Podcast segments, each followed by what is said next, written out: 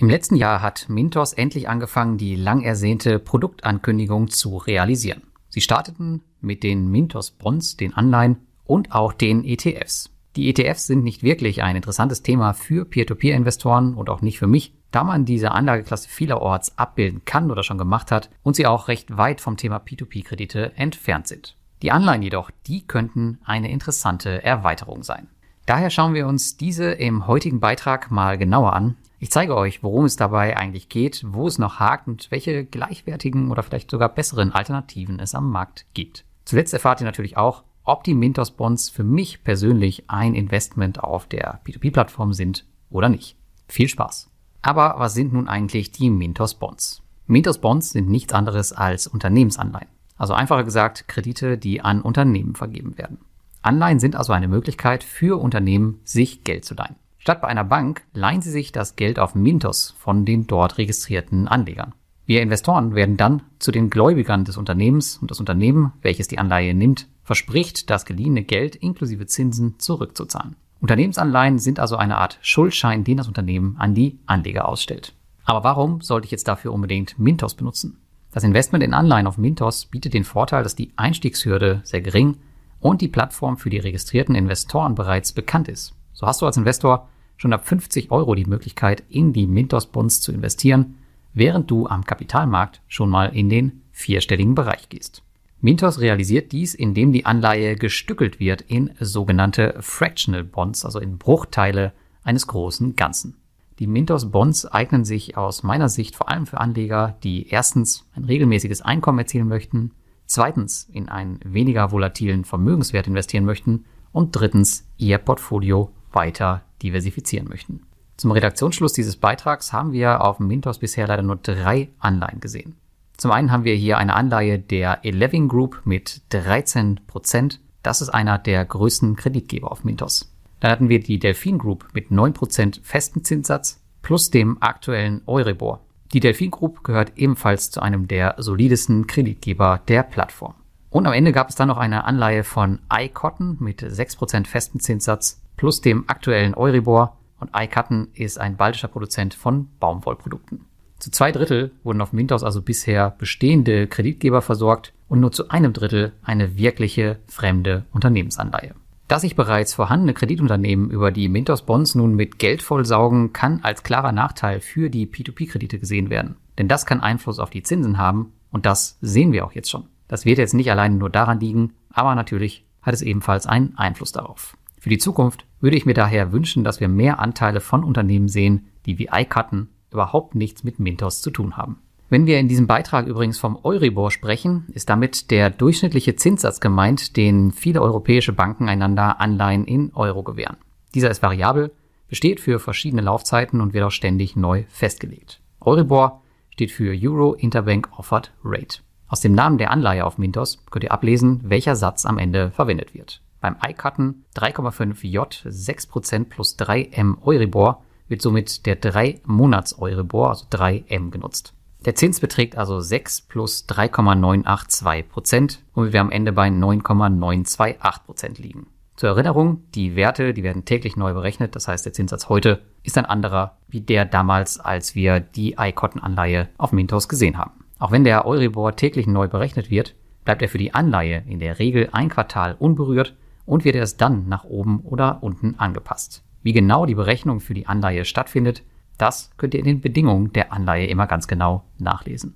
Wie auch das Investment in klassische P2P-Kredite gibt es ebenfalls beim Investieren in Anleihen wie den Mintos Bonds Risiken, die es auf jeden Fall zu beachten gilt. Aus meiner Sicht sind folgende 3 Risiken die wichtigsten. Zum einen haben wir hier den Ausfall des Anleiheemittenten. Es kann passieren, dass das Unternehmen, das die zugrunde liegende Anleihe ausgibt, seinen Verpflichtungen nicht nachkommt. Das ist dann ähnlich einem Ausfall eines Kreditgebers auf Mintos. Als zweites haben wir das Zinsänderungsrisiko. Änderungen der kurzfristigen und langfristigen Zinssätze, die können den Wert der Mintos Bonds beeinflussen. Wenn der Euribor bei der iCotton-Anleihe beispielsweise sinkt, geht es Richtung 6% Zinsen statt fast 10%, wo wir aktuell stehen. Und dann haben wir noch das Liquiditätsrisiko. Anleihen haben eine feste und oft lange Laufzeit. Investoren, die ihre Anleihe vorzeitig verkaufen möchten, können dies nur über den Zweitmarkt tun und dieser muss zum Zeitpunkt des Verkaufs entsprechend liquide sein. Auch Preisabschläge sind dabei möglich. Als nächstes schauen wir uns an, wie das Investment in Mintos Bonds funktioniert. Die Mintos Bonds haben eine eigene Seite auf der Plattform, die noch recht rudimentär ist. Es gibt auch keinen Auto-Invest, ihr müsst also manuell ran. Für die Anleihen gibt es einen Erst- und einen Zweitmarkt. Aktuell ist der Erstmarkt in der Regel leer und 2024 hat Mintos bisher leider noch keine neue Anleihe auf den Markt gebracht. Wenn ihr also jetzt in Anleihen auf Mintos investieren möchtet, müsstet ihr dies über horrende Aufschläge auf dem Zweitmarkt tun, wovon ich euch auf jeden Fall stark abrate. Ansonsten ist das Investment easy, Anleihe klicken, gewünschten Betrag eingeben und investieren. Der Teufel, der liegt aber wie so oft im Detail. Kommen wir daher zu den Dingen, auf die du auf jeden Fall achten solltest. Durch die Tatsache, dass Mintos ein reguliertes Finanzinstitut ist, bekommen wir recht viel Informationen zu den Anleihen. Diese solltest du dir auch genau anschauen, vor allem dann, wenn du eine Selektion gegenüber der stumpfen Diversifikation bevorzugst. Die Detailansicht der Anleihe gibt Aufschluss über folgende wichtige Dinge. Zum einen haben wir da natürlich den Zinssatz. Dieser sollte aus meiner Sicht nicht unter 9% liegen, aber das musst du am Ende natürlich selbst entscheiden. Die Art des Zinssatzes. Hier gibt es fest und variabel. Fest bedeutet, dass du einen klaren Zinssatz über die gesamte Zeit hast. Bei der variablen Variante haben wir bisher einen festen Kernzinssatz und einen variablen, an den Euribor gekoppelten Zinssatz gesehen. Dann haben wir die Zinszahlung. Die gibt an, in welchen Intervallen die Ausschüttung stattfindet. In der Regel ist das quartalsweise. Den erwarteten Fälligkeitstermin. An diesem Tag soll die Anleihe zurückgezahlt werden. Das ist also der Tag, an dem du auch dein Geld zurückbekommst. Und dann haben wir noch die Art der Anleihe, die aus meiner Sicht wichtig ist. Denn sie gibt an, wie die Anleihe besichert ist. Von ihrer Natur her sind Unternehmensanleihen aber in der Regel vorrangig besichert.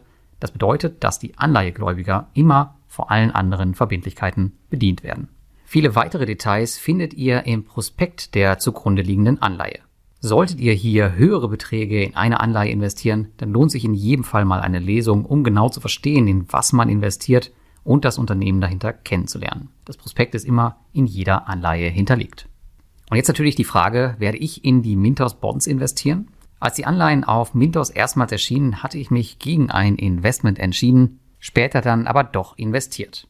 Aktuell habe ich alle drei bisher investierbaren Anleihen von Mintos im Portfolio.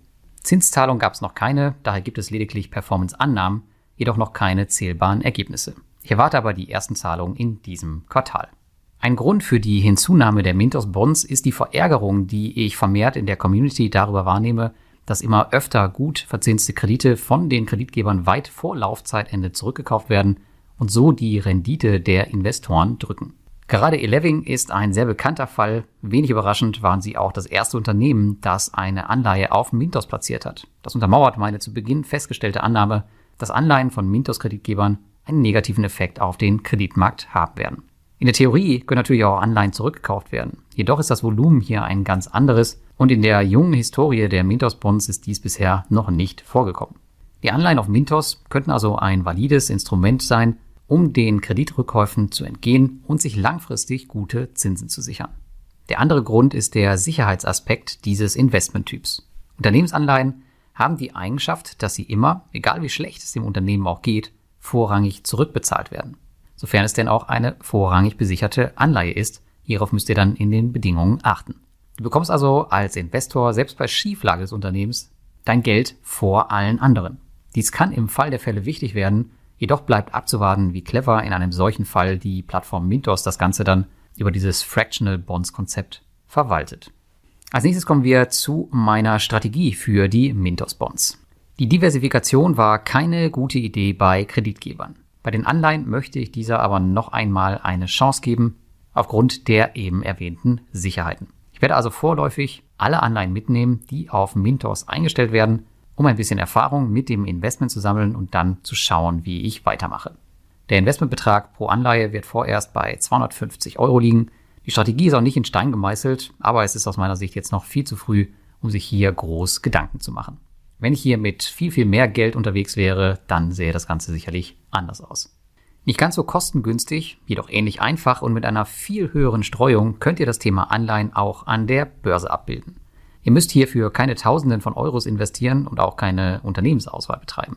Ich habe euch dafür mal zwei Instrumente herausgesucht. Ich werde diese hier nicht detailliert vorstellen, da das den Rahmen sprengen würde. Wenn sie euch näher interessieren, habt ihr aber eine Quelle, wo ihr tiefer einsteigen könnt. Alle Links dazu findet ihr dann im Blogartikel.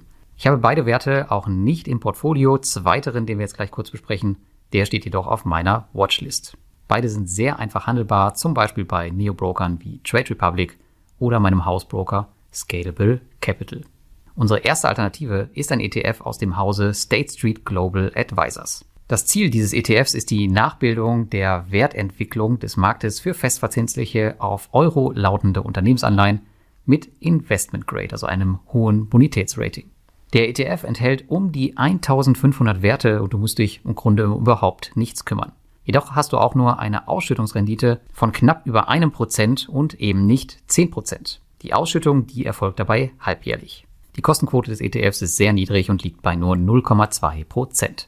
Interessanter ist unser zweiter Wert, den ich erstmals bei den Einkommensinvestoren gehört habe.